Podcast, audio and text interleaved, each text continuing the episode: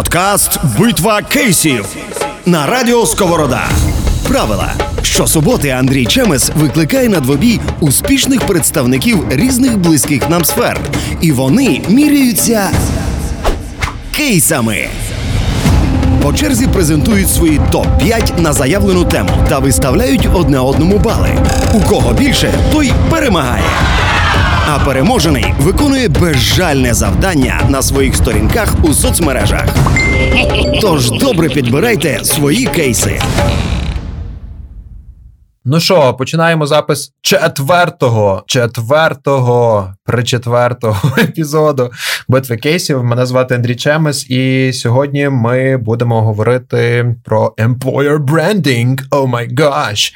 І я довго думав, з ким би то можна було поговорити про employer branding, і згадав про мою хорошу подругу, прекрасну ведучу в минулому, до речі, теж. І, можливо, в майбутньому на радіо Сковорода е, Лесю Мандзевич. Леся Мандзевич, привіт тобі.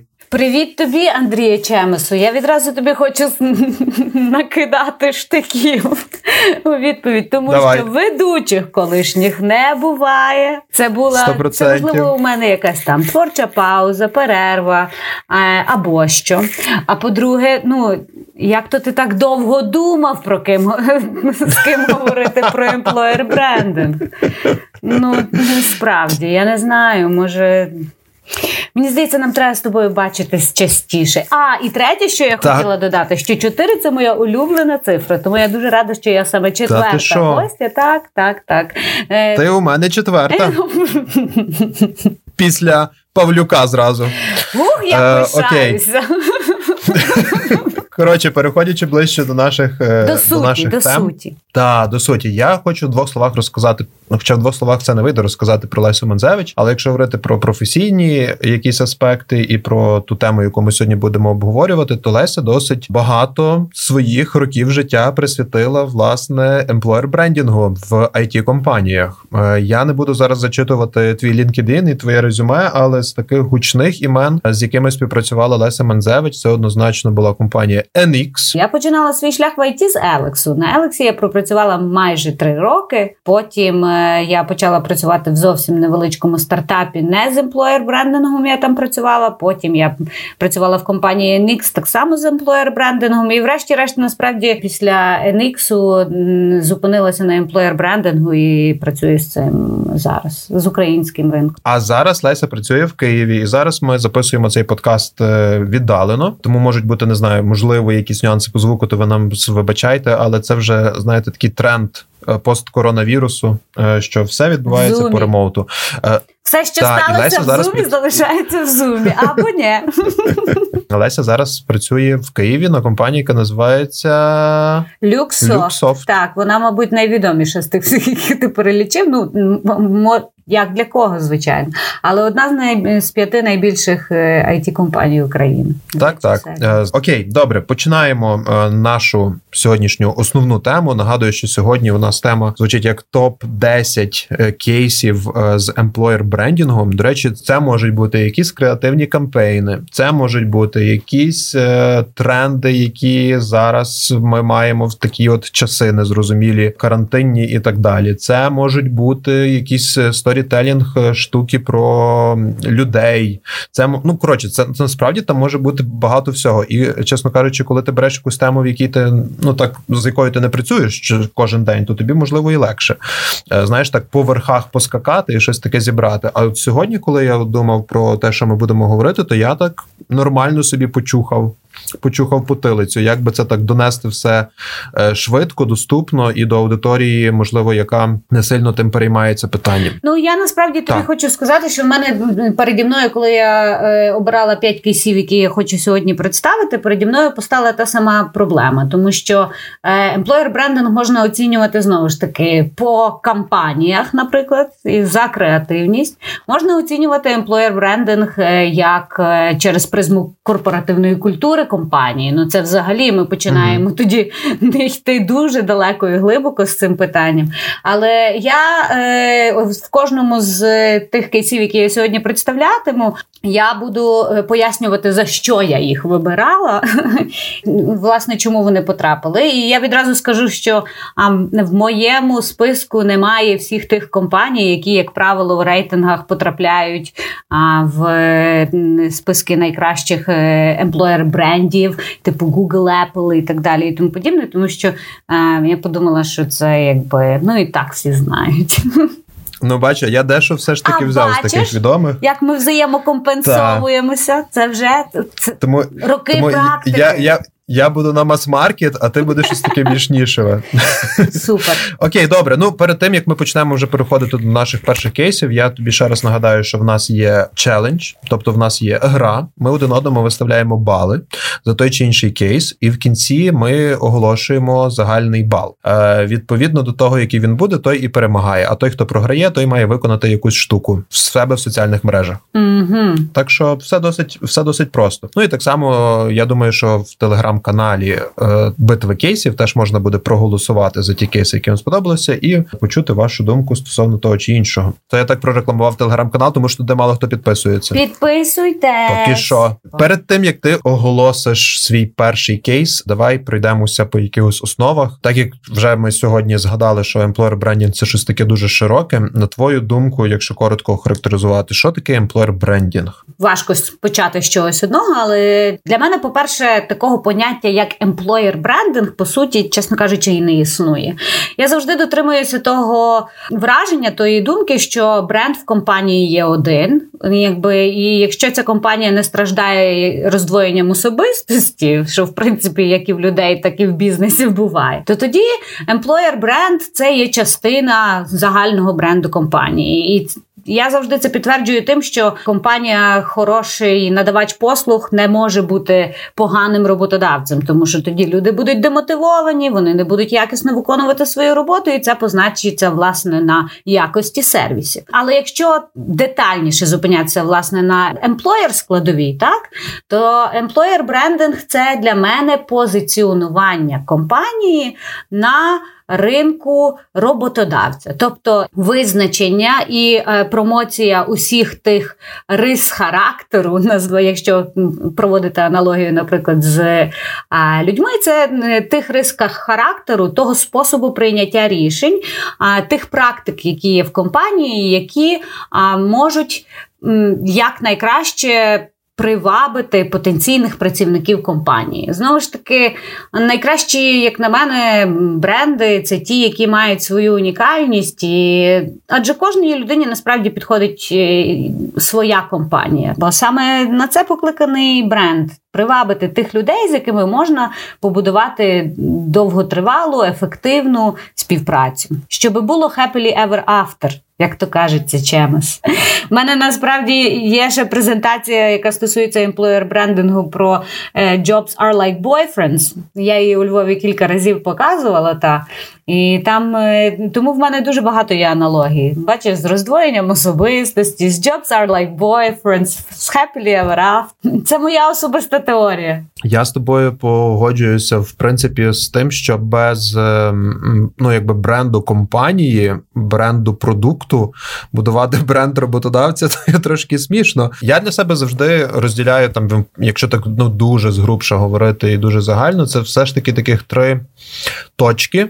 Е, про які варто завжди думати, коли ти берешся взагалі за темою брендингу. Це, по-перше, бренд компанії, друге це бренд роботодавця, і третє це докази. Коли два попередніх пункти між собою добре живуть, то докази того, що все добре, вони якби самі собою з того виходять. Бо ти не можеш е- залучити нових працівників, а якщо в тебе фіговий бренд. По-друге, якщо ти щось наобіцяв своєму employer брендінгу, якщо ти якісь переваги такі придумав, побудовані на тому, який в тебе класний продукт продукт, а він не класний, то вся ця система починає валитися. Відповідно, без без доказів воно все завалюється. І тим більше, що я не знаю, яка твоя теорія, але з того, що я бачу, і я читаю, що все ж таки найбільшими адвокатами, найкрутішими рекрутерами будь-якої компанії це є самі працівники. Що ти їм наобіцяв, Що ти їм Звісно. не обіцяв, коли ти їх наймав? Що ти е, їм Мгм. там розумієш, малював в своїх стратегіях і так далі. Коли вони прийшли, і це все не справдилося, рахуй, що далі все буде не очень добре. Я можу лише одне можу додати насправді про докази. Докази це є продукти нашої діяльності. Це є продукти нашої діяльності як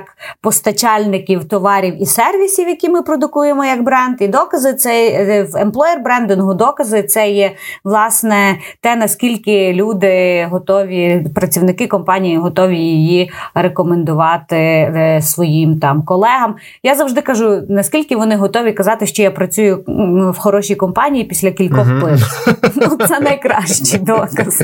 І навіть коли після кількох пив вони все одно говорять, як все хірово в цій компанії, вони не хочуть з неї йти, а навпаки кажуть: ну та ну ми розуміємо, що можливо, напевно, є якісь недоліки, як і всюди, але в будь-якому випадку це класна компанія, з якою варто працювати, і я звільнятися не планую. Оце, напевно, і є хороші докази. На минуточку, взагалі-то, да? Я розумію, що там є якісь нюанси в моїй компанії, ну але вона хороша, бля. Я знаю, не піду. Битва кейсів на радіо Сковорода.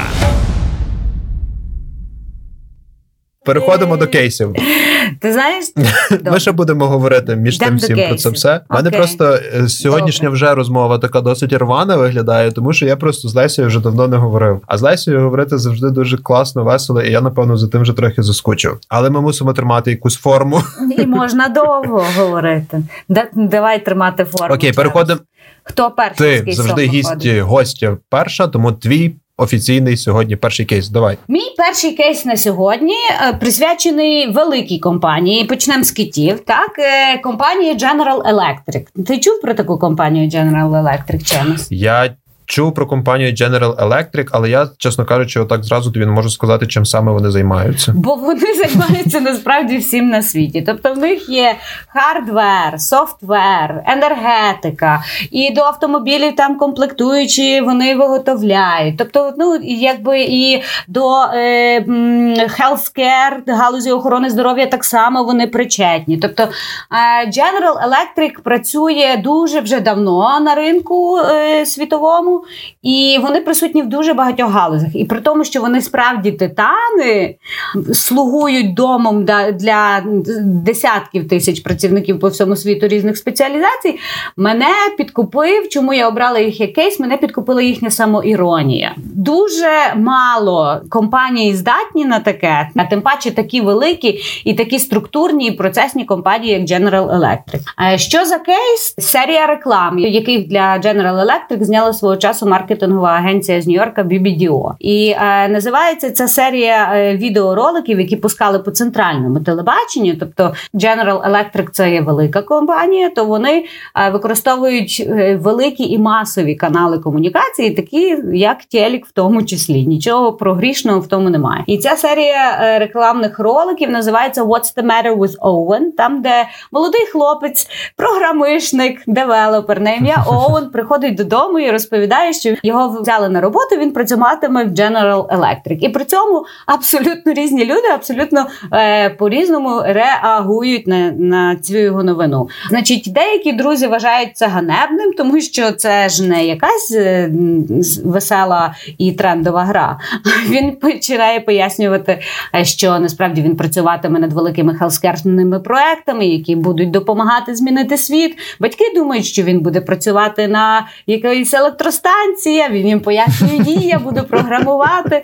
І от таким чином, е, за рахунок цієї власне самоіронії, General Electric досягають того, що вони руйнують е, доволі таке стереотипне ставлення до своєї компанії, оскільки насправді Мгм. областей в них е, роботи багато, то багато хто навіть може і не звертатиме увагу на цю компанію, коли шукатиме наступне місце праці. Таким Мгм. чином, General Electric доносить до, до цільових аудиторій своїх, що вони займаються різним і софтвер девелопментом в тому числі. Насправді, подивіться, це дуже мило виглядає. Якщо говорити про цих китів великих, то їм, начебто, і складно, але як з якого боку подивитися? От, наприклад, на цьому кейсі, який ти озвучила, тут вони зіграли на певних стереотипах, які вже складалися роками про їхню компанію. Тобто, так чи інакше, люди знають, чули це цю компанію General Electric, Є з чим працювати, тобто вже є контент.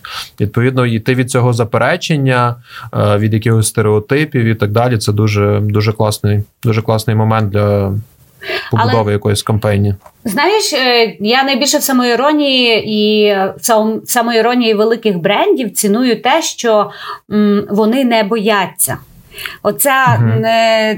це бажання спробувати щось нове, вийти за меж, за, за межі е, звичного е, в великих процесних компаніях. Я не, не знаю, чи ти маєш е, досвід співпраці з, з, з такими безпосередньо. Я думаю, ти стикався з ними. Можливо, не як емплоєр бренд менеджер, але як людина, яка працює з піаром, точно. Коли ти пропонуєш якісь революційні ідеї, затвердити а, щось таке із ряда вон виходяще з малими стартапами набагато простіше, ніж з великими uh компаніями. Вони бояться за свою репутацію. Гіганти бояться Звичайно. за свою репутацію. Вони над ними працювали роками, і відповідно вони не хочуть це втрат. Класно. Ну прикольний кейс. Мені аж захотілося подивитися всі ці ролики про цього Оуена, про цього девелопера. Е, якщо говорити про позицію Employer Branding Manager. Я, до речі, не знаю, чи в тебе офіційний title так звучить. Employer Branding Manager, так. Ну, дивись, Employer Branding – це як сфера діяльності, а це як поле. Е, що стосується, наприклад, там піар і маркетинг, це виділення позиції тобто вакансії за функцією, тобто є функція піар-менеджера та маркетинг-менеджера. А Що стосується, наприклад, рекрутингу і HR, ти згадував, так, я погоджуюся, це ці дві сфери. Тому що рекрутинг і HR – це так само сфери. Вони так само дуже тісно пов'язані з емплоєр брендингом, тому що е, так те, як працюють рекрутери а, складає в людей певне враження про компанію. Те, як працюють HR, теж складає в працівників компанії певне враження про компанію, і це може або е, допомагати, або перешкоджати їм ставати амбасадорами того самого бренду. Uh-huh. Але м, просто employer branding це знову ж таки, як ми спочатку говорили, це це дуже широке поняття, яке включає в себе багато функцій. Що стосується HR-маркетингу, то ми маємо бренд. І за допомогою HR-маркетингу і його інструментів, в тому числі там е, ATL, BTL, піару і тому подібних, ми маркетимо це на ринок роботодавця. Тобто HR-маркетинг це якби ретрансляція якраз бренду. Роботодавця, просто бренду на ринок роботодавця. Просто для мене HR-маркетинг і employer брендінг це дорівнює. Я не знаю, то мені здається, що employer branding – це трошечки все одно ширший процес, тому що employer branding включає в себе е, там дефініціювання оцих всіх е, я не знаю, там цінностей компанії, практик і так далі. І тому подібне. HR-маркетинг – це вже процес, коли ми маркетимо безпосередньо оці всі речі на ринок. Тобто це вже процес трансляції. Процес марк... HR-маркетинг це процес трансляції цінностей компанії на ринок роботодавця. А okay. це є їхнє створення, тобто дефініції того, що наші цінності це дружелюбність, excellence, innovation. Ти розумієш. Битва кейсів на радіо Сковорода. Мій перший кейс. Добре. Мій перший кейс буде теж про великого титана. Титан. Напевно, не може Битва бути маленький титанів. титан. Маленький титан. Маленький гігант. Компанію, яка називається Давай. Google. І я, чесно кажучи, ніколи не чув, щоб будь-яка компанія рекламувала себе або так складалося, що це було прорекламовано у вигляді художнього фільму. І Цікаво. компанії Ці, 2000... як правило, обмежуються у... роликами. Отже, у 2013 році вийшов фільм, який називається The Internship, що можна перекласти як інтерни. Головним актором в цьому фільмі був Овен Вілсон, такий блондин з довгим носом. Е, фільм розповідає про те, як компанію Google потрапляє на інтернатуру на стажування. Власне, цей герой. Фільм про те, як стажуватися в Гуглі. І я був впевнений, що цей фільм був спонсорований Гуглом. Ну тому що вся історія проходить в офісі. Там є реальні працівники Гугла, знімаються в тому фільмі. Там навіть наскільки я пам'ятаю, з'являється хтось там з C-level а Гугла, теж там в якихось епізодичних ролях. Там купа брендингу, там просто ці логотипи Гугла на кожному кроці. І я і чесно кажучи, я думав, що ну якби очевидно, що Google мав за то щось заплатити. І сьогодні, коли я готувався до сьогоднішнього нашого ефіру, я перелопатив все, що можна, щоб знайти якийсь evidence того, що це. Рекламний фільм Гугла насправді, як виявилося, зовсім ні. Е, люди, які робили той фільм, навпаки, хотіли, щоб це було про Google, і вони були навіть дуже щасливі, що Google дозволив їм знімати в себе на території. Тобто там було якась там певна кількість зйомочних днів, коли вони це знімали в офісі їхньому головному, і так само Google їм давав масовку, е, тобто це своїх працівників. Але копійки це... ні одної не заплатили. Але наскільки ну наскільки в відкритих джерелах інформація присутня, то ні, Google за цей фільм не платив. Але фільм вийшов величезний прокат. Там, здається, він не був там супер успішним з комерційної точки зору, але це я можу пояснити тільки от феноменом Гугла. Справа в тому, uh що з великих технологічних компаній, які зараз е, зробили от такі от прориви, і вони насправді можуть вважатися там монополістами навіть на ринку. Та це вже компанії легенди. Їхній емплоєр брендинг йде поперед них. Так само можна uh до такого самого кейсу, наприклад, можна віднести всі фільми про Стіва Джобса, тому що вони та, однозначно та. працюють на репутацію Apple як компанії, і е, вся оця міфотворчість пов'язана із самим Джобсом, з його стилем управління. Всі ж насправді кажуть, що він як людина був так собі. Та? Е, І в фільмах це якраз показано, його наскільки складно він будував відносини, але це тим не менш не. Ам, Відштовхує людей від компанії. Це тут uh-huh. є суміш того, наскільки люди власне бажають працювати в компанії Apple, і їх не відштовхувала, наприклад, навіть особистість Стіва Джобса е, для того, щоб працювати там. Так само, як і а, певний його культ особистості, оскільки він провів Apple до цього тріумфу, це все працює насправді на бренд компанії. Тому, от мене часто, наприклад, питають, от якщо завершувати думку про публічність керівників, наскільки публічним має бути там CEO компанії чи засновники компанії. Ну, вони не конче мають бути надзвичайно публічними, але справа в тому, що мені здається, коли людина внутрішньо готова посісти таку посаду в настільки великій компанії, вона апріорі має бути готовою до того, що їй прийдеться виступати.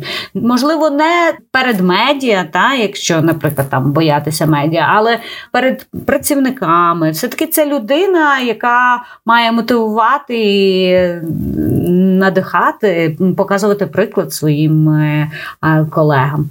Це вагома частина емплоєр брендингу, і він має все-таки виконувати свою роль у публічній площині, якщо так говорити.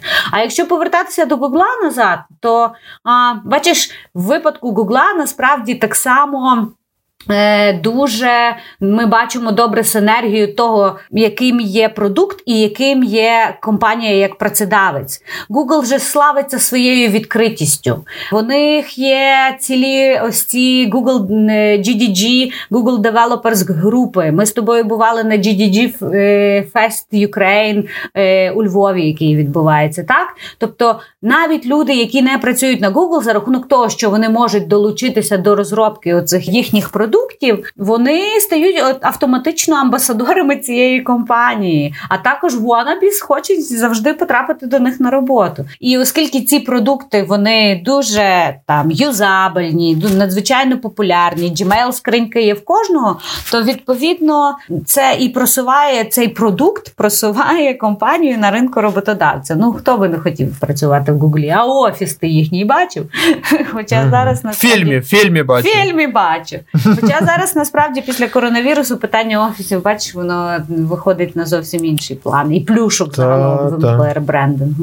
Тому. Слухай, ну це ти за це ти цікаву штуку зачепила про оці всі плюшки. Тому ну на цьому давай обговорення Гугла і художнього фільму стажери або інтерни закриваємо. Тобто цей кейс ми запам'ятали, але Так. давай поговоримо про сьогодення і про ці, ці коронавірусні речі, які, Угу. які в нас Давай, які нас давай. оточують, і, і таке враження, що ще будуть оточувати довго. Якщо говорити про якісь такі основні речі, які е, декларуються в емплоєр брендінгу, тобто чим компанії зачіпають потенційних кандидатів, або принаймні те, як це було до, донедавна. Ну, по-перше, це є продукт. Тобто, якщо ми говоримо, що компанія виробляє класний продукт, який, наприклад, є Google, то так, звичайно, продуктом користуються там мільярди людей. Прикольно, якщо я буду мати якийсь вплив на цей продукт або десь якось з ним асоціюватися. Я Е, дозволю собі перебити тебе, Мгм. тому що перш за все це насправді зарплата чимось. Може, ти мені скажеш, не бонч такі Я хотів, я, я Але- хотів до цього дійти, але Проти- пізніше. Перепрошую, я е, відразу вставлю своїх 5 копійок. Справа в тому, що матеріальна компенсація була і є завжди ну, на першому місці в єдиному випадку, насправді, коли це може не спрацювати, це коли втручається от такий е, великий, потужний, харизматичний бренд, типу як Google. Тоді людина е, на догоду власне цьому може трошечки пожертвувати своїм зарплатним рівнем. Трошечки я кажу, але загалом ну ми ж всі мусимо за щось жити. Однозначно. Я хотів сказати зарплату, але е, можливо не в тому просто порядку. Я все ж таки маю якусь романтичну надію, що людям ну якби не прям ну не, не на 100% пофіг, знаєш, типу, де і з ким і що робити, і тільки щоб їм платили. Звичайно, що це важливо, але я ж я би хотів так вірити. Ні, насправді я Е, теж в це вірю. І я завжди вважаю, що ам, питання сенсу роботи, тобто. Чим ти будеш займатися, це потрібно пропагувати, бо більше дуже важливо, коли люди отримують е, чіткий фідбек, наскільки вони причетні до того чи іншого проекту. Тобто, що ми не Мгм. просто сидимо там, строчки пишемо, гайки крутимо, а що ми насправді е, робимо внесок в розвиток якогось продукту. І мені здається, що оця от приналежність, вона Мгм. не може часом людей стримувати більше, навіть ніж якісь там ем, зарплатні підвишки. Мгм. Коли я чув різні історії своїх знайомих е, айтішників і загалом якісь розмови з галузі, якщо брати ну там львівські сервісні компанії, бо все ж таки у Львові продуктових компаній, які би прям комунікували назовні, що вони роблять якісь там продукти, їх є ну не так багато. Навіть ті, які роблять для якихось великих імен, то переважно це все під NDA, і ніхто про це ну якби толком назовні не знає. Тому з сервісними компаніями, такими як е, там SoftServe, Phoenix, Alex і так далі. Тобто тут якось важко зрозуміти назовні, що ти йдеш працювати умовно на якийсь там продукт один, і ти будеш мати на нього вплив. Ну принаймні мені так збоку виглядає. Тобто, ти йдеш на сервісну компанію, яка має там різні, різні, різні супер різні проекти е, для різних продуктів, різних компаній інших і так далі. Тому тут якось мені здається важко комунікувати сервісним компаніям в плані того, що ти будеш мати якийсь там вплив на продукт якийсь, бо ти ще сам толком не знаєш, який це буде продукт, і можливо цього тижня ти будеш працювати на цьому проекті, а вже через місяць ти будеш працювати на якомусь іншому. Тут зарплата була завжди цікавою. е, І так само були всякі різноманітні плюшки, тобто офіс класний в класному місці, є парковка. Ми можемо заплатити за якусь там не знаю обіди, спортзали, Молоко страхівки. до кави.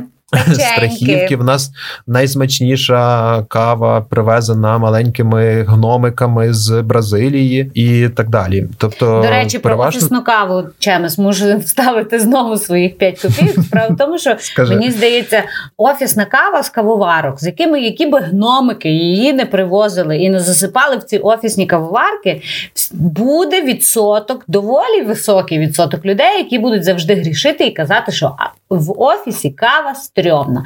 А от дівчинка, яка внизу там на ресепшені має свій маленький кофі-куточок, е, яка там робить латешечку чи капучинко зранку, там от там кава добра. Але ж ти розумієш, що навіть це не суть, якщо порівнювати, наприклад, якість кавових зерен, то в офісній кавомашині вона може бути навіть краща.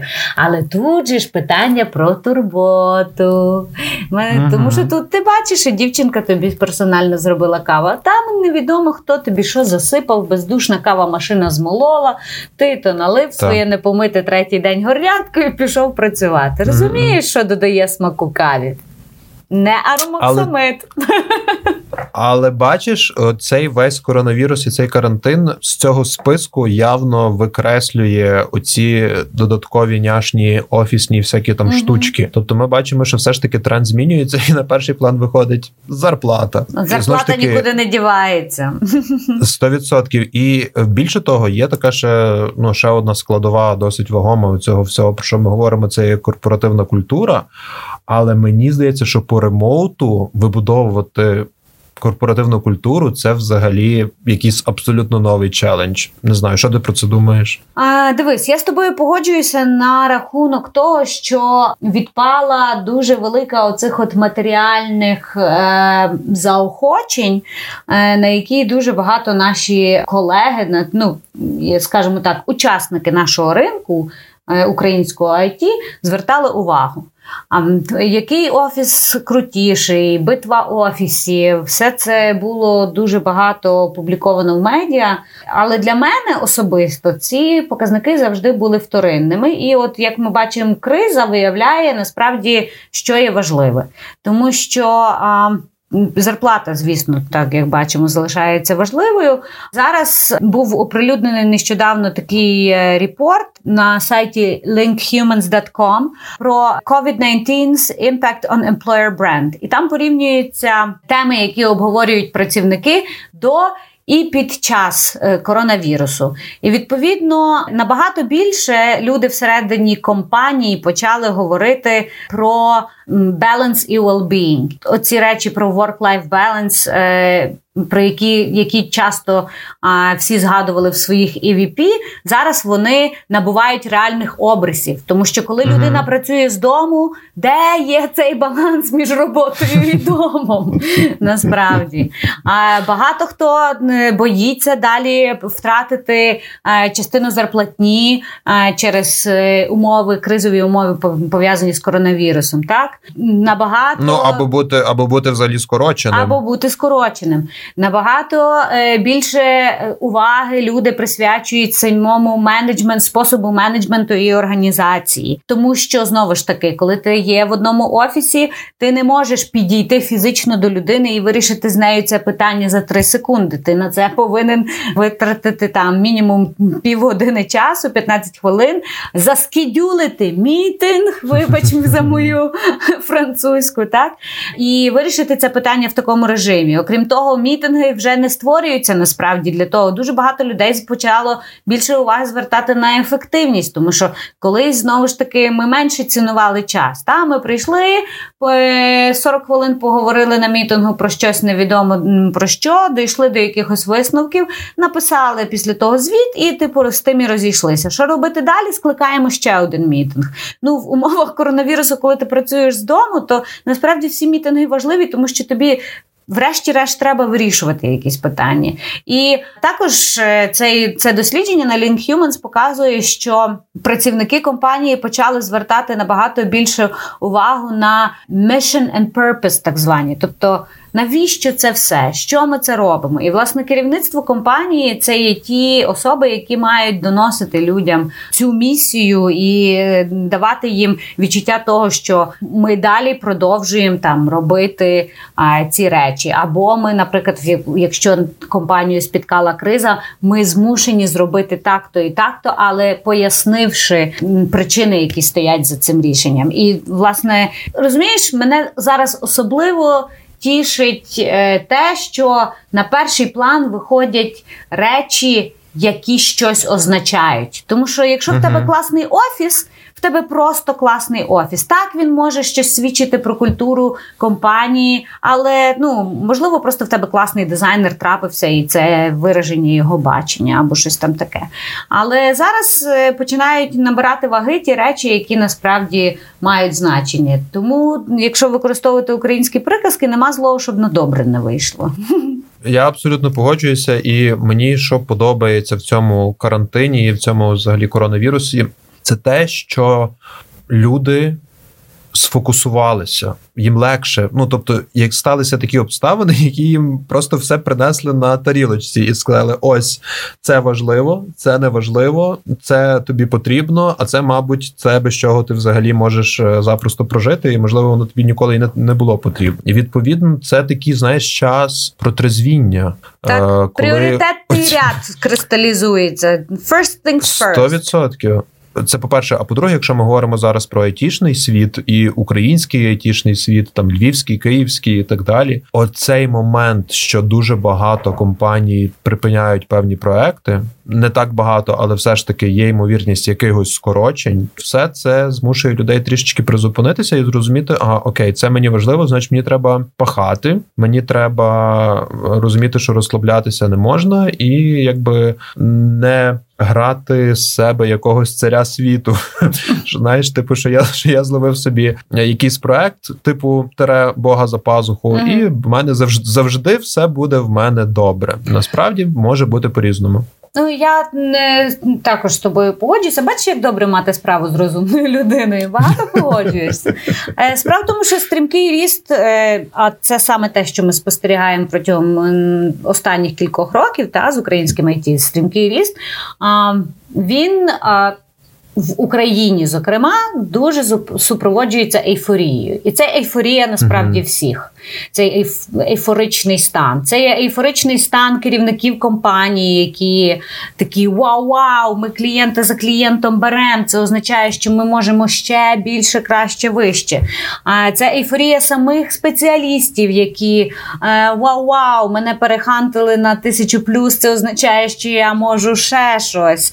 Хоча насправді для цього не потрібно потрібно, щоб зростав твій а, професійний рівень. Та ти просто е, якісь компанії N там е, зараз потрібно заставити проект на 200 людей, і вони можуть собі дозволити, оскільки якби гроші є, вони можуть собі дозволити е, таку річ. І коронавірус це в принципі той та обставина, той фактор, який змусив світ і, зокрема, український IT, трошечки призупинитися і оцінити цю всю ситуацію. Тому що ж, коли ж ти біжиш на на повних парах, ти не помічаєш всього того, що відбувається довкола. По-перше, по-друге, ти не дуже сильно якби відчуваєш і своє тіло. Ти просто валиш от на швидкість п'яту набрав і вперед.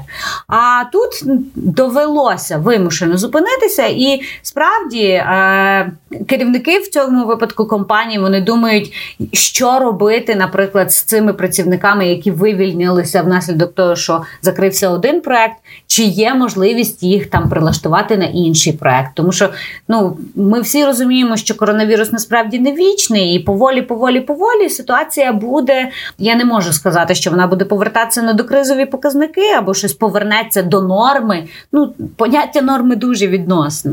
Але тим не менше, ну хочеться зберегти цих людей. Та чи є в мене проекти, на які їх можу перекинути. А чи зможу я взагалі знайти ще нові проекти? Тому що якщо я працював умовно з travel галузю, та яка зараз переживає глибоку кризу, то що робити далі? Чи зможу я свої послуги передавати іншим галузям? Це питання до керівників компанії. Питання до працівників.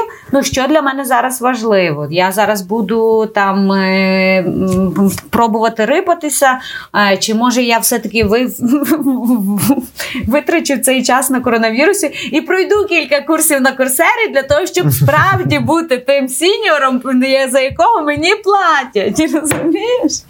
Тому 100%. це важкий час, але я думаю, що коронавірус, як би це не було там заїжджено, не звучало, мені здається, що це багато чого нас навчило, вже навчило. Битва кейсів на радіо Сковорода. Окей, рухаємося далі. Давай переходимо до твого другого кейсу. Мій другий кейс це е, технологічна компанія, так само доволі велика. Е, компанія м, Lithium називається, і вона не так давно війшла до е, стала частиною великого концерну Хорус. Е, вони займаються. Розробкою е, різноманітних програмних рішень і там для соціальних платформ, ну тобто це айтишники, та? Е, Мгм. і я їх виділила за нетривіальний підхід. І нетривіальний це означає в цьому випадку малобюджетний а для Мгм. створення промо-відео компаній. І тут ми можемо зосередитися на промо-відео компаній, тому що я не знаю, чим скільки ти відео промо скільки ти бачив промо-відео е, айтішних компаній? Мільйон. Я бачив напевно. досить багато. І я бачила досить багато. І насправді, е, в принципі, це не лише стосується айтішних компаній, але employer брендинг відео, та, тобто які мають підкреслити бренд роботодавця, вони, як правило, е, будуються за доволі там. е, Звичним принципом, тобто ми показуємо людей, які працюють у нас в компанії, і там є Сара, девелопер, яка розповідає, що це є excellent challenge for her, або хтось там е, каже, що я працюю в цій компанії 7 років, і між часі там перебивки про те, як е, люди грають в теніс, п'ють чай на кухні, хтось тикає пальцем в монітор, і ну от вся ця історія. Е, Відео Літіум мені сподобалося за те, що е, воно знову ж таки абсолютно малобюджетне. Тут немає постановочних кадрів, як таких, або можливо вони не виглядають як постановочні, тому що вся зйомка відбувається нібито від першої особи. Тобто. Чувак, працівник, заходить в офіс. Ми бачимо, як він відкриває двері. Тобто, уявимо, що в нього на чолі причеплена GoPro, і він просто ходить по офісних спейсах. І ми разом з ним проживаємо цей день. І при цьому в відео не сказано жодного слова. Але Мгм. ти бачиш, наскільки це є насправді доволі. Демократична і відкрита компанія. А що там е, люди насправді не ставляться до роботи, як прийшов, відробив і пішов, тому що вони охоче залишаються після роботи для того, щоб своїми колегами поспілкуватися і так далі. Тому подібне. Ти бачиш, що там присутній а, інститут менторства, назвемо це так, тому що цей от наш герой головний він там когось коучить під час цього дня. І насправді відео виглядає дуже а, простим. е, Малобюджетним знову ж таки, але воно є емоційно заряджене. Ти йому віриш. Я тобі зараз швиденько розкажу про свій другий кейс, і він максимально простий. Він це та історія, де дуже за мінімальний за дуже мінімальний бюджет можна отримати дуже багато всяких корисних ніштяків. А мова йде про компанію, яка називається IKEA, і вона відкривала свій магазин е, в. Австралії, і вони довго думали, де би набрати місцевого населення, щоб прийшли до них працювати там касирами, консультантами і так далі в їхній величезний гіпермаркет. Е, Довго думаючи, або можливо не дуже довго думаючи, вони вирішили зробити таку А4 роздруківку, інструкцію, як стати їхнім працівником. Відповідно, цю інструкцію вони просто почали вкладати в їхні коробки з тими покупками, які роблять ті чи інші люди. І відповідно, коли люди приходили і відкривали цей Лего-конструктор IKEA, вони бачили, що вони набирають людей в цей магазин, який десь там близько до їхнього розташований до їхнього місця перебування. І ну і вони могли або самі йти туди працювати, або, наприклад, могли туди рекомендувати якихось своїх друзів чи родичів. І таким чином IKEA дуже швидко набирала собі працівників в їхні величезні гіпермаркети. Дешево і сердито, як то кажуть. Тому ось такий від мене дуже короткий кейс від IKEA. І до речі, про IKEA я вже згадував про ще інший дуже схожий їхній кейс в першому подкасті, який ми записували з Орисією Хім'як. І я так бачу, що це в них така тенденція з тими інструкціями, і це теж такий хороший випадок, коли ти не повинен кожен раз вигадувати велосипед, але їхні інструкції. Чогось працюють. Тоді вони спрацювали, щоб люди тіпа не виходили з дому, і вони показували, типу, як закрити на замочок двері і не виходити. І це теж був класний креативний кейс. А тут вони наймали людей на роботу теж з допомогою своїх інструкцій. І для того їм потрібно всього-напросто на принтері роздрукувати трошки паперу. Такий, от в мене буде другий кейс. Я дозволю собі прокоментувати твій кейс. Насправді, цей випадок з інструкціями і їхньою е, універсальністю. А свідчить лише про е, ну ти розумієш, наскільки цілісний є бренд Ікеї, що вони можуть Мгм. інструкціями і пояснити, як людям складати меблі. Вони можуть інструкціями пояснити людям, що не потрібно виходити з дому, коли є захворювання на коронавірус. А вони можуть, от е, недавно інструкцію оприлюднили, як робити їхні знамениті тівтєльки, і вони своїми інструкціями можуть запрошувати людей на роботу. Тобто, спосіб комунікації Ікея він надзвичайно дружелюбний, і інструкції їхні насправді ніколи не є такі директивні, що ти мусиш. Це є твоя спроба зробити щось своє, будь то тефтельки, меблі чи робота. Тому це хороший приклад того, насправді підтвердження моєї теорії, що емплоєр бренду як такого не існує. Це є частина цілісного бренду компанії, невід'ємна і нерозривна зі всім рештою. І класно, коли твій бренд вже має таку натоптану стежку. Це теж це вже як е, елементи такого твого почерку. Тобто ти розумієш, що ці їхні інструкції, як би це банально не було, але це вже переходить в явище. Ти розумієш, що крок за кроком навіть така проста і очевидна річ, як якась там кусочок паперу з інструкцією, його можна використати на благо бренду і впізнаваність бренду. Це дуже круто. Я думаю, що вони це зрозуміли насправді не з першого дня про те, що їхні інструкції працюють. Вони просто пробували. Те, що добре спрацьовувало, залишали як частину своєї щоденної практики, а потім оці от якісь там е, елементи вони складають певну, певну взаємопов'язаність та певну тенденцію створюють. І тому інструкція стала феноменом Ікея. Перед тим як перейдемо до твого третього кейсу, я би хотів тебе дуже коротко так розпитати, що ти зараз робиш на компанії Люксофт в Києві. На компанії Люксофт я працюю з лютого місяця, і я займаюся тим, в принципі, чим я займаюся вже ось протягом останніх п'яти років. В принципі, в IT це є employer branding. Це те, про що ми з тобою сьогодні з тобою говоримо. Компанія Luxoft є однією з п'яти найбільших it компаній України. І відповідно до сфери моїх обов'язків входить все. Що пов'язане з employer брендингом, тобто це є комунікація з ринком, позиціонування компанії на ринку, приваблення нових потенційних працівників до компанії, це так само піар-активності, це так само внутрішні комунікації всередині компанії. Тобто, а згрубша можна якби мою щоденну роботу поділити на три сегменти: тобто, це співпраця з рекрутингом компанії, це а, побудова бренд-авернесу, зокрема через піар-активності, і це так само внутрішні комунікації для того, щоб працівники знали, що відбувається в компанії. Якщо вони будуть достатньо обізнані, то це дає е, сподівання думати, що вони будуть більш лояльними до компанії. Трошки зменшилась кількість вакансій у вас на карантині, чи в принципі не дуже? Кількість вакансій зменшилася трішки, але є ще одне е, таке зауваження, що ми зараз доволі багато вакансій, які нові надходять в компанію, намагаємося закривати за рахунок внутрішнього ресурсу компанії. Знову ж таки, Люксофт велика компанія, то є можливість людей, які, наприклад, зараз працюють на проектах, які е, не збільшуються або навпаки скорочуються. А завдання хорошої компанії це втримати людину і побудувати з нею довготривалу співпрацю. Відповідно, ми хочемо, щоб люди залишалися в компанії. Відповідно, шукаємо для них нові опції самореалізації. Навіть в той момент, якщо їхній проект закривається, відповідно, ну великий відсоток зараз вакансій закривається за рахунок внутрішніх ресурсів. Ті вакансії, які ми не можемо задовольнити за, за допомогою внутрішніх ресурсів, тому що часом буває доволі специфічний технологічний стек, або в принципі обов'язки такі, які потребують там особливих навичок, в тому числі там поєднання hard і soft skill ів незвичного. Відповідно, тих людей, яким ми не можемо. е, Знайти всередині компанії ми ми шукаємо ззовні, але в принципі кількість вакансій є достатня. Заход я думаю, заходити на сайт там завжди є порядка до 100 вакансій відкритих в Україні, в Люксофті в Україні. Так. Круто.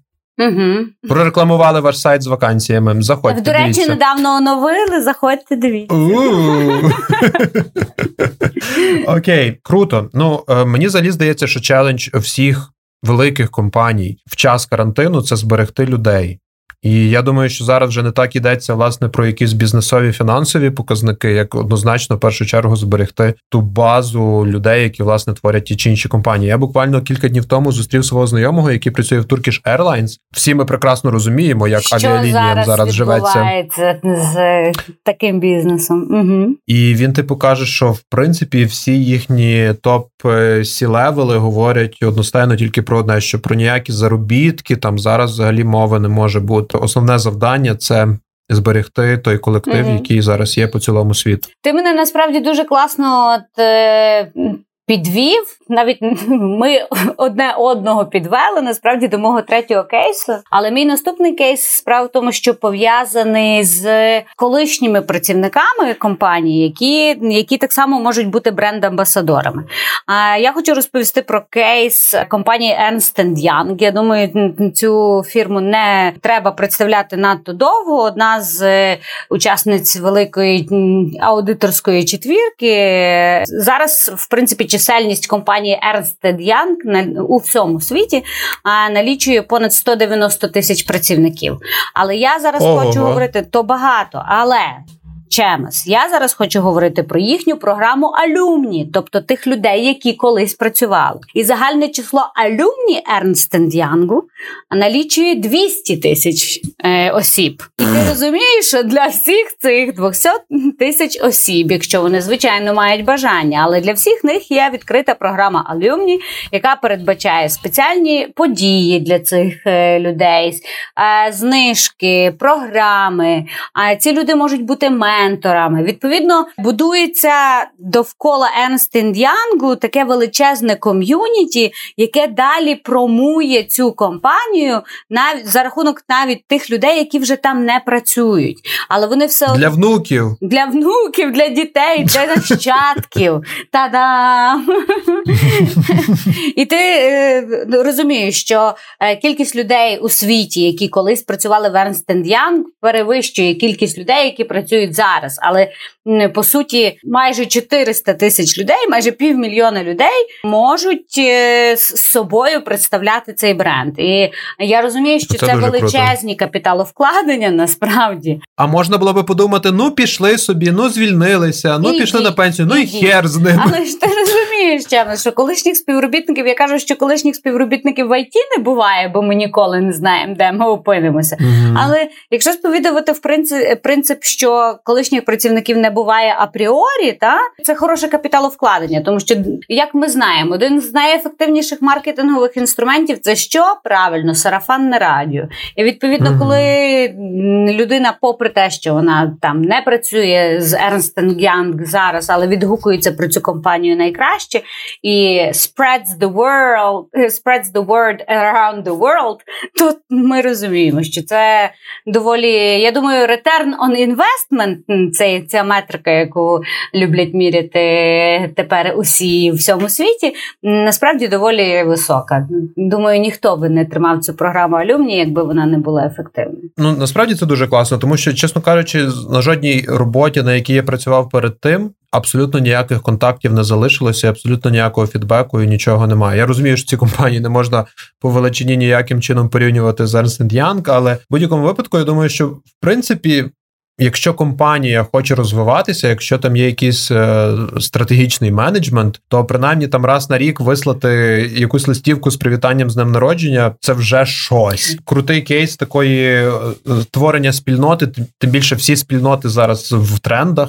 Я от е, нещодавно навіть на якомусь безкоштовному вебінарі почув, що основний тренд Фейсбуку зараз це це загалом спільноти, це групи. Тобто всі намагаються якось щось підмутити, пошарудіти, щоб зробити собі якусь групку в Фейсбуці, бо там залучення набагато вище, ніж, наприклад, на сторінках. Тому вся оця типа тема зі спільнотами вона дуже дуже в трендах. Е, окей, класний кейс. Е, тоді переходимо до наступного. Мій третій кейс буде про а, буде дуже няшний і теж дуже короткий. У мене сьогодні справді якісь досить короткі кейси. Е, кампейн, який був в Штатах, і це кампейн, е, який стосувався шкільних автобусів. Всі ми знаємо легендарні американські шкільні автобуси, і ми так хотіли. Ну окей, не ми я В принципі, неодноразово мріяв, щоб коли я ходив в свою 53-ю школу, яка біля краківського базару у Львові, щоб, Щоб за мною додому на рогатку. автобус. Та, забирав такий автобус, і я їхав не на трамваї шостому,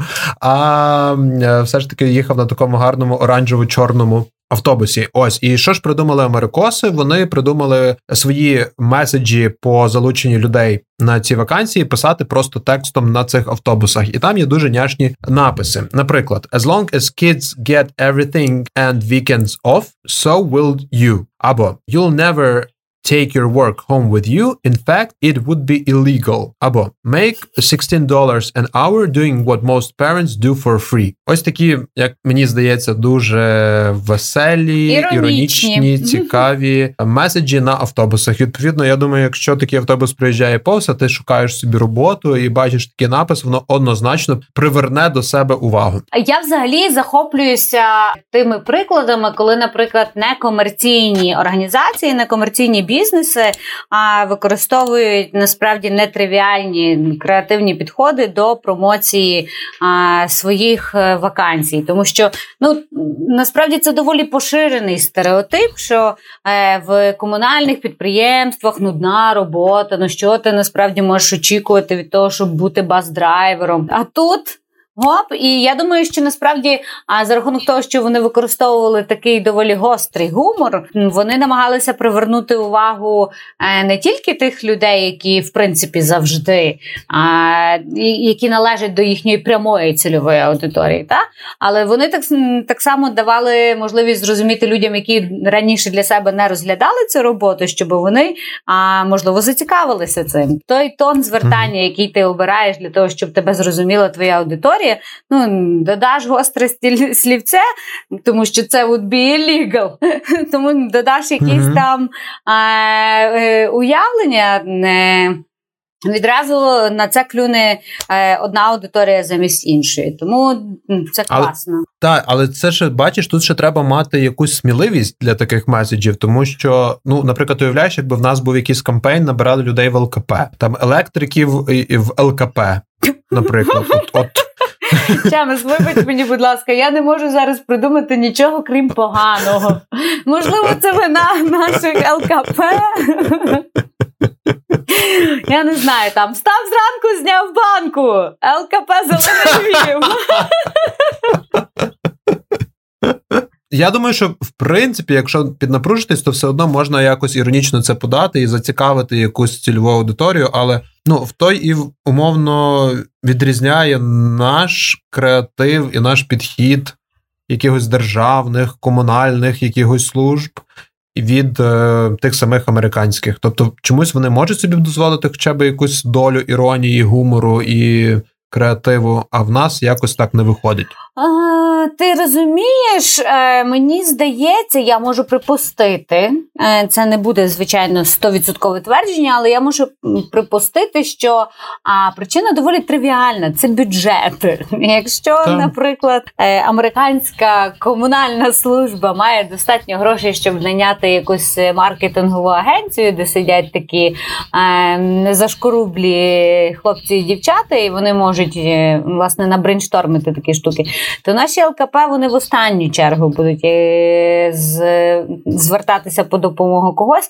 Але я тобі скажу насправді деяка інфографіка, яка, наприклад, з'являється в нас в трамваях чи тролейбусах, це вже доволі великий крок вперед порівняно з тим, що так. було раніше. Мгм. Та? Тому не будемо так одразу сумувати. Можливо, Мгм. з часом е, розкочегариться. От підвищить проїзд в трамваях, тролейбусах і маршрутках до 10 гривень. З'явиться бюджет на креативну агенцію. Та-да! І мітинги під е, міською радою.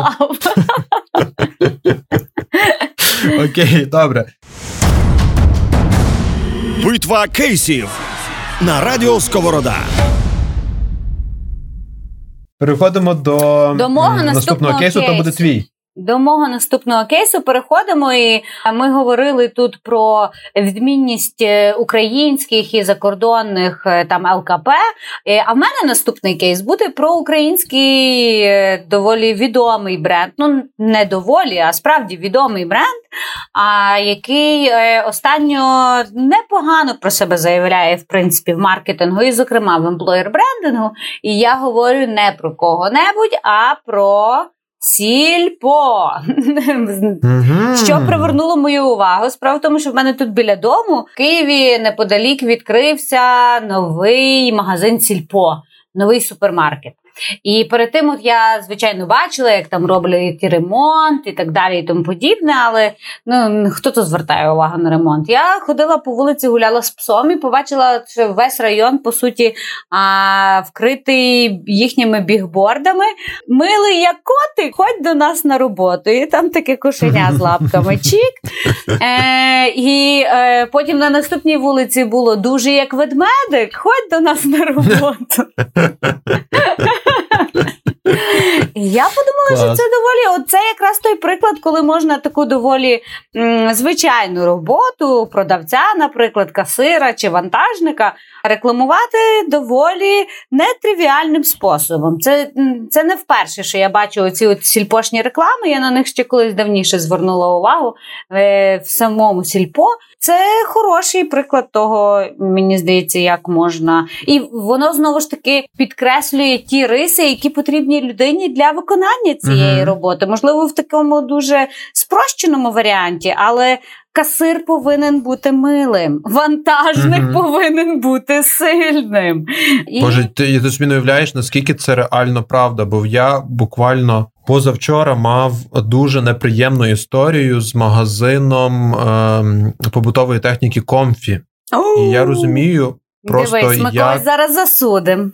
Давай. Ні, е, е, то зараз не про бренд. Тобто, в принципі, бренд нормально розвивається і в них класний маркетинг. Але тут наскільки людський фактор може впливати загалом на е, сприйняття бренду. Я тобі мушу сказати, що я після того е, зайшла, звичайно, сільпо в мене на районі відкрилося після того, як їхні оці от реклами висіли. І я заходжу туди всередину і починаю е, вирішила спитатися, наскільки ефективно діє ця реклама про котика і ведмедика. І я до дівчини, яка робить каву, тому що то велике сільпо таке. Питаюся: а скажіть, будь ласка, як ви потрапили на роботу? Ви бачили рекламу про котика і ведмедика? Вона така, яка реклама? І я зрозуміла, що насправді можливо, хоч воно і привернуло мою увагу, ці бігборди, і вони супермилі меседжинг. Я зі своєї тут колокольні на це дивлюся. То люди, які шукають е, такі роботи, вони дивляться по, і, по інакших критеріях, і, зокрема, по інакших каналах. І а, тут я питаюся: а як ви знайшли роботу? Вона мені каже на OLX. Відповідно, е, це е, ще один якби плюс сільпо про, те, що вони знають, якими каналами комунікації можна досягнути до свого потенційного працівника. Тому я їх виділяю в кейс за креативність і милість. Але також і за знання каналів комунікації, як можна достукатися до їхнього Але- клієнта. Але ти бачиш, тут вони, вони вбили зразу кількох зайців. По-перше, вони можливо привернули увагу людей, які справді шукають собі роботу. А по-друге, вони привернули собі увагу і звичайних їхніх кастомерів, тому що вони придумали щось таке, що привернуло увагу всіх. Тобто тут теж цікаво, і тебе вже лояльність до цього бренду теж підвищилася як кастомера. Так, так. Окей, добре, йдемо далі. Буде мій далі наступний кейс. Мій наступний кейс буде про Макдональдс. Хо-хо-хо. Кожен раз Це- гарний час. Гі- Я це люблю. Е, Це гігант Мислі. з емплоєр брендінгу. Це гігант емплоєр брендінгу, тому що коли ми думаємо про якісь підзаробітки, особливо коли це там стосується штатів, а можливо вже й України, та й взагалі цілому світу, коли ми думаємо, куди студенту піти на підзаробіток, і всі такі, та напевно на касу у Макдональдс. Боже, скільки Тобто жартів це є про вільну касу. Угу. О, навіть пісні. Дівчата, ви випускниці гуманітарного факультету. Вільна каса, щось там щось.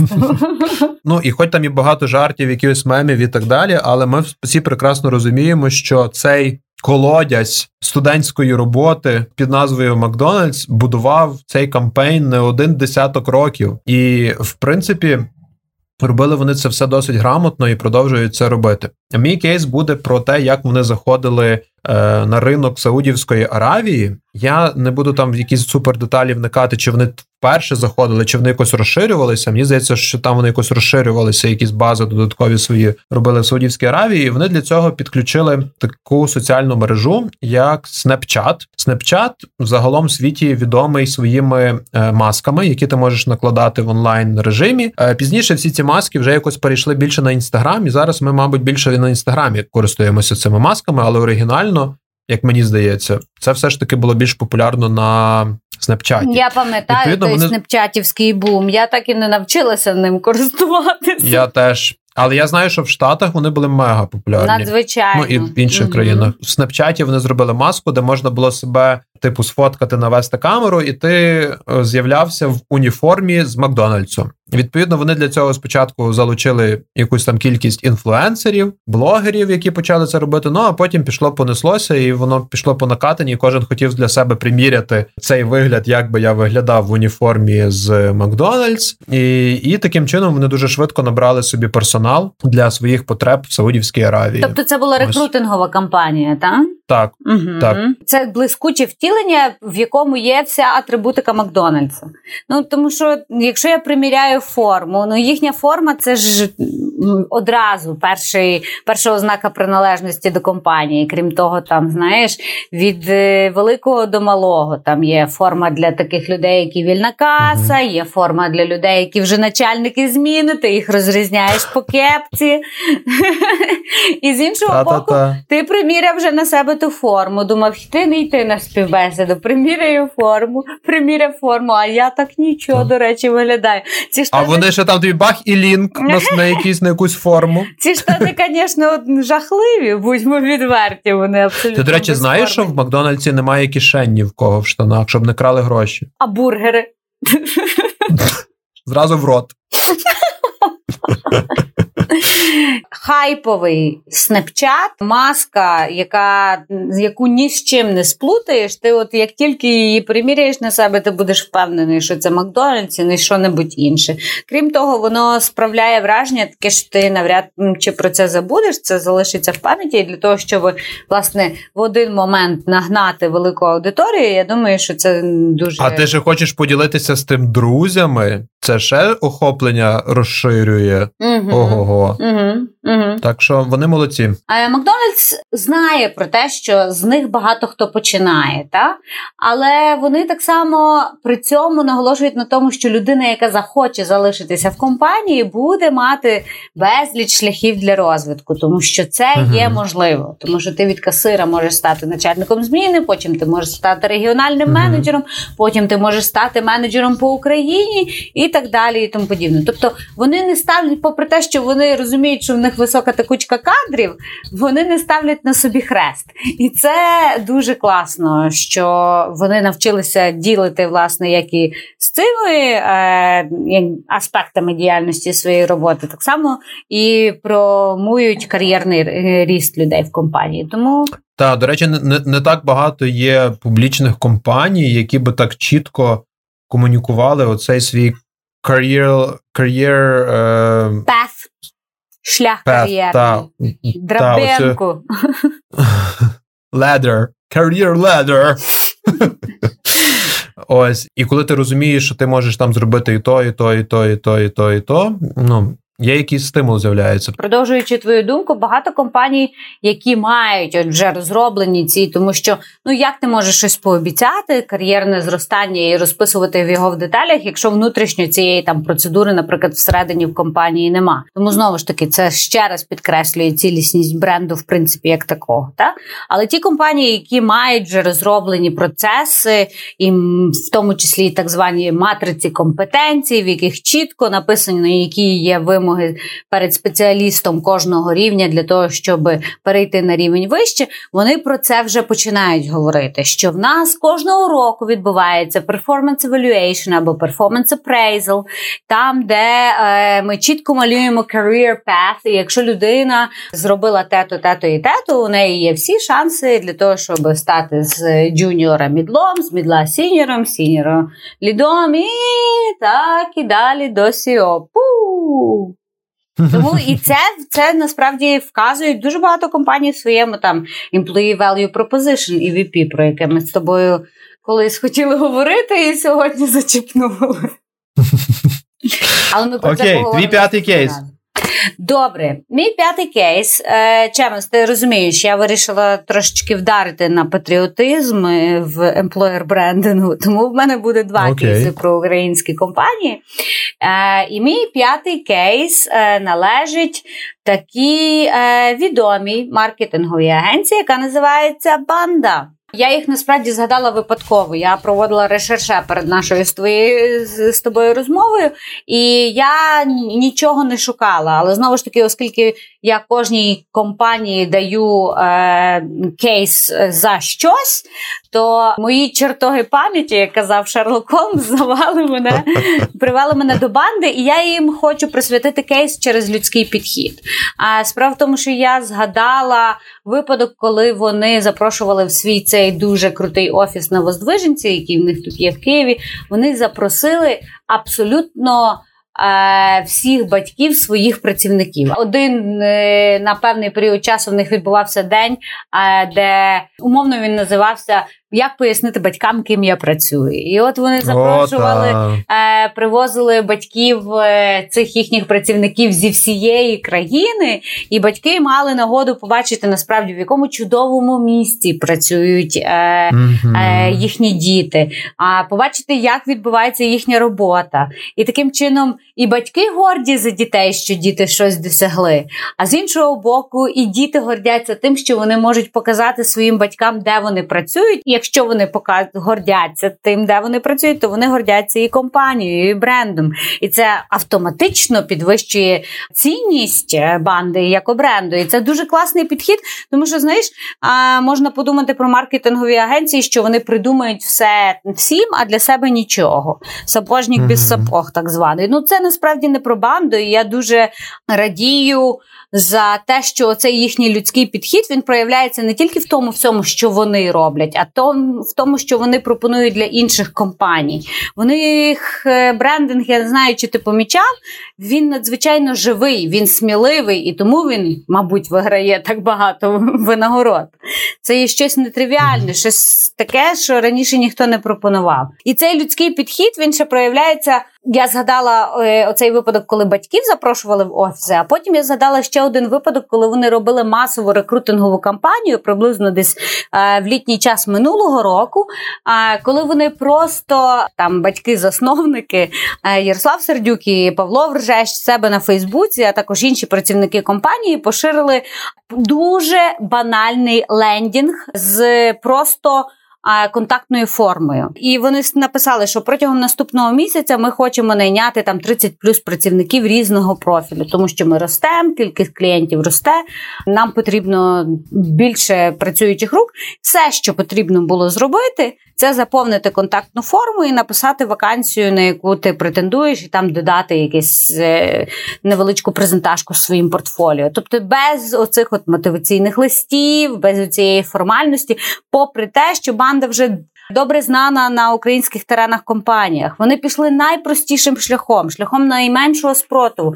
І я більш ніж переконана, що вони за рахунок цієї компанії, при тому, що компанії залишаючись простими, вони здобули неймовірну кількість резюме, тому що вони далі залишалися простими і відкритими. Абсолютно класний кейс. Я, чесно кажучи, не стикався з такими кампейнами, щоб так, от е, батьків приводити в офіси, знайомити з колегами і так далі. Я не знаю, на попередніх твоїх роботах щось таке було? Не було. Я не стикалася. А з тваринами приходили? а з тваринами не приходили. Я коли працювала на маленькому стартапі, то я Ясю приходила. В нас була п'ятниця з собакою. Я е, проводила свою собаку в офіс, але я тобі можу сказати, що тоді ну, робота була зірвана. Всі просто ходили такі о, мамо, мі-мі-мі. Але це м- мені здається, що коли а, офіси не бояться, що а дисципліну буде порушено за рахунок якихось таких штук, що в принципі основне для компанії не дисципліна, а ефективність це теж хороше, хороше свідчення про бренд компанії. Окей, добре, будемо переходити вже до мого останнього кейсу, і він буде, на жаль, не український. Я якось сьогодні, чесно кажучи, не підібрав українських Я кейсів. за бо, тебе підібрала все. бо я знав, що ти все зробиш Ти найкраще. знав, що я як молодець. завжди. Та? Ось мій кейс буде стосуватися величезної компанії, яка піднімала нас в дитинстві нашому з 90-х років зранку в неділю, коли показували мультики Діснея по якихось там телевізійних каналах. І та це буде компанія Дісней, і їхній кампейн пов'язаний з Діснейлендом дуже няшна, цікава е, річ. Вони запустили серію постерів. Де вони пофоткали дітей в різних образах з діснеївських мультиків. Ну там дівчатка переважно були в якихось сукенках е, принцеських, хлопці там були якісь інші герої, Аладіни. і можливо, так, різні. Е, і всі ті діти такі дуже засмучені. Вони такі зараз зараз розплачуться просто на тих постерах, або такі дуже злі, або засмучені, або там практично зі сльозами на очах. І е, такі бабли, такі, типу, як цитатки на Speech тому е, постері зображені, та speech bubbles. І написано, типу, ніби що їх сварять батьки, і там кажуть: все. Цього року ми з тобою в Діснейленд не поїдемо, не заслужила ти. А дівчинка, типу, відповідає: ну нічого страшного, я коли виросту, я буду там працювати. М, І знизу так само їхній слоган, що е, здійснювати мрію це теж робота. Це, це наша місія по житті здійснювати наші мрії. Чудовий кейс, чемес, такий наостанок, як солодка вата з Діснейленду Так. смакує. Як ті, як ті їхні мульти. Ти хотіла Ти бувала в Діснейленді, до речі, чи хотіла я побувати? не бувала в Діснейленді. Я хотіла побувати. Я коли їздила вперше до Парижа, я перевіряла цю інформацію, але чесно, і мені тоді стало шкода 100 євро за вхід. Я подумала, краще я вип'ю вина. Тому бачиш, я свою мрію проміняла. Ну, таке. Добре, не будемо про це.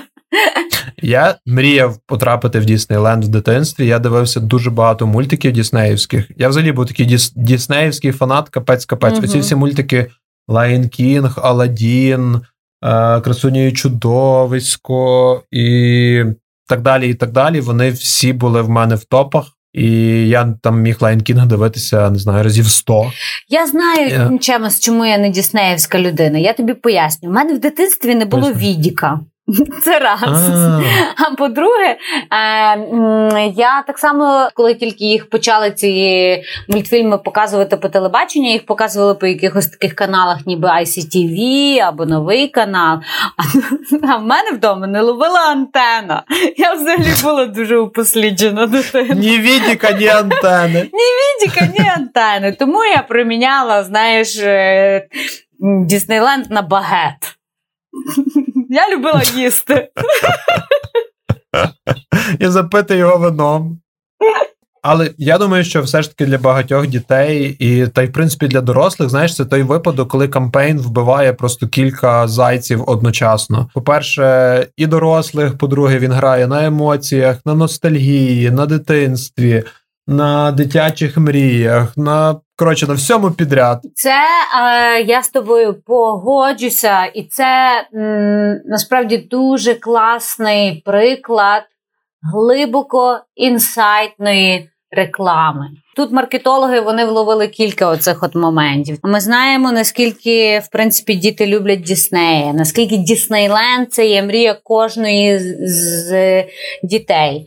Тим, що е, таким чином, ніби здійснюється, таким чином промується робота в Діснеї, ми звертаємося до тих найглибших і найдавніших наших спогадів, коли ми всі мріяли потрапити туди. Через роботу, через ну якимось магічним шляхом, будь-яким шляхом, але ми всі мріяли потрапили в Дісней в Діснейленд.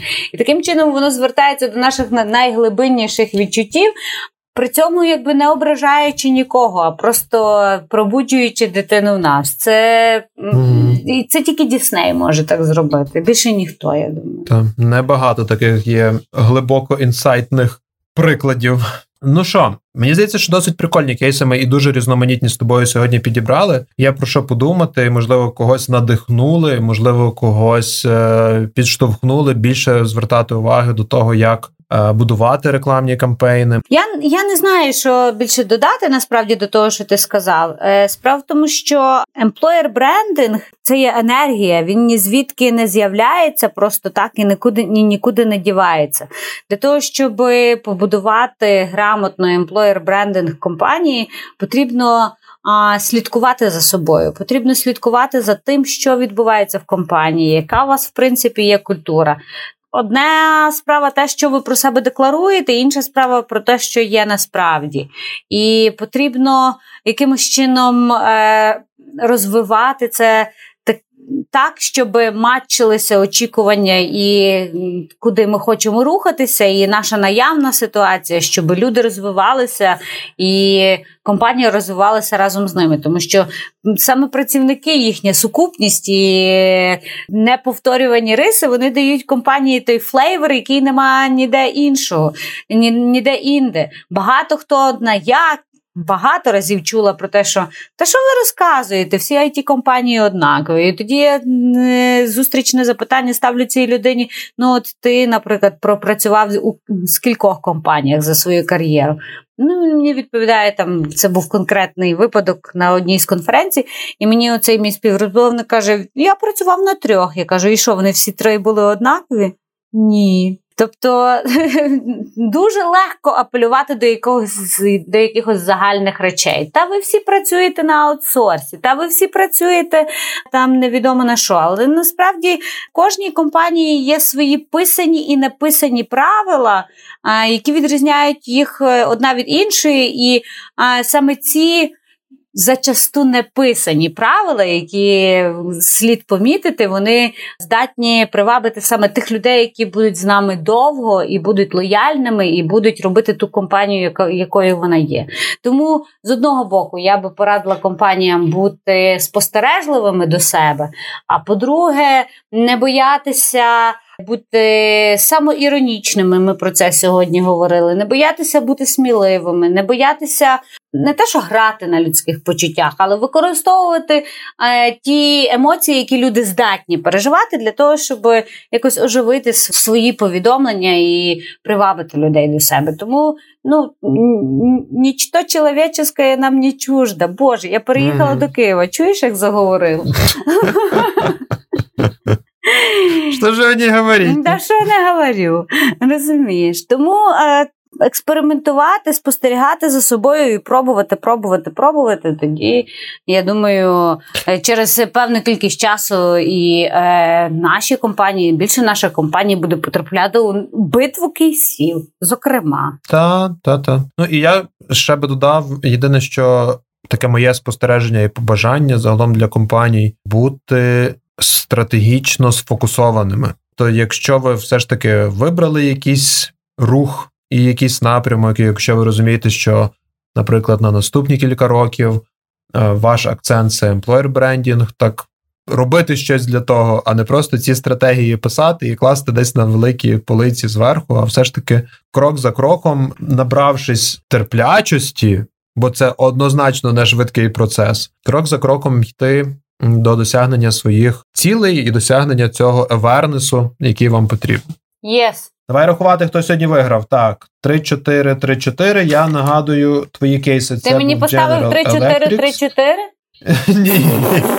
Я я просто так до е, до лічилочки. Це нікуди не годиться. Е, Отже, твої кейси були наступні. Я собі просто нагадую: це був General Electric, це був Lithium, це був Ernst Young, це був Сільпо і це був Банда. Так, я поки ми говорили, виставляв тобі бали, і в мене вже є бал. В тебе теж? А а я нагадаю нашим слухачам, що в тебе були кейси присвячені компанії Google і їхньому фільму, mm-hmm. Ікея з інструкціями, автобуси нетривіальні, mm-hmm. Макдональдс і Дісней. Я теж порахувала так. тобі бали. Отже, в мене вийшло. В мене 22. вийшло 21. А. Ну, майже однаково. Майже однаково. Можна Ми ж молодці. можна врахувати. Так, е, скажи мені, які, які тобі не дуже зайшли мої кейси. Я тобі скажу чесно, що я тобі поставила трійку за Google. Приймається. Ти розумієш, чому? Це така велика. та, я розумію, тому що це не контора. Та скільки можна про Так, це по-перше, а по-друге, а по-друге, це не так не настільки була їхня заслуга. Так що я, я абсолютно приймаю. Добре, а що ти мені не А я тобі скажу, що мені не дуже сподобалось. Мені не дуже сподобалось твоє літіум, Угу. і мені не дуже сподобалося, я поставив е, сільпо. Ну, тобто таке. Ну, в мене Окей. низьких балів для тебе немає, але трішечки якби такі менші, ніж. Ну, інші. це тому, що ти не От. бачив то, що я тобі говорю. Та, а може ти та, та, та. візуал? Коротше, Лесюню, я тобі безмежно вдячний за цю розмову, за цей е, подкаст Битва кейсів. Мені було дуже приємно з тобою спілкуватися. Я справді я вважаю, що компанія Люксофт з тобою дуже пощастило, тому що ти креативна, ти смілива, ти іронічна, і про всі ці речі, які ми з тобою сьогодні згадували в тих гігантів і найкращих компаній світу, мені здається, що всі ці риси абсолютно тобі близькі. Так що всі шанси розвивати дуже класний емплоєр брендінг для цієї компанії. Ой, чомусику, спасибі. А, твої слова та богові вуха. Як його звати? Я насправді дякую тобі за цю можливість. Е, Ми давно з тобою не спілкувалися в ефірі Радіо Сковороди, то треба було неодмінно пригадати, як воно є. Е, і то е, не кожного дня, знаєш, працюючи в емплоєр брендингу зі своїми тасками day to day, не кожного дня доводиться е, проводити такий аналіз е, ринку, тому що ми досліджуємо, як правило, ринок найближчих конкурентів, що вони роблять, чим вони дишуть. А для того, щоб подивитися от на такі кейси, які, як правило, дають нам натхнення, потрібна така нагода, як ти мені запропонував. Тому я тобі дякую так само за натхнення і тобі його бажаю. Дякую. А нехай в е, Just Answer будуть only good answers. Дякую.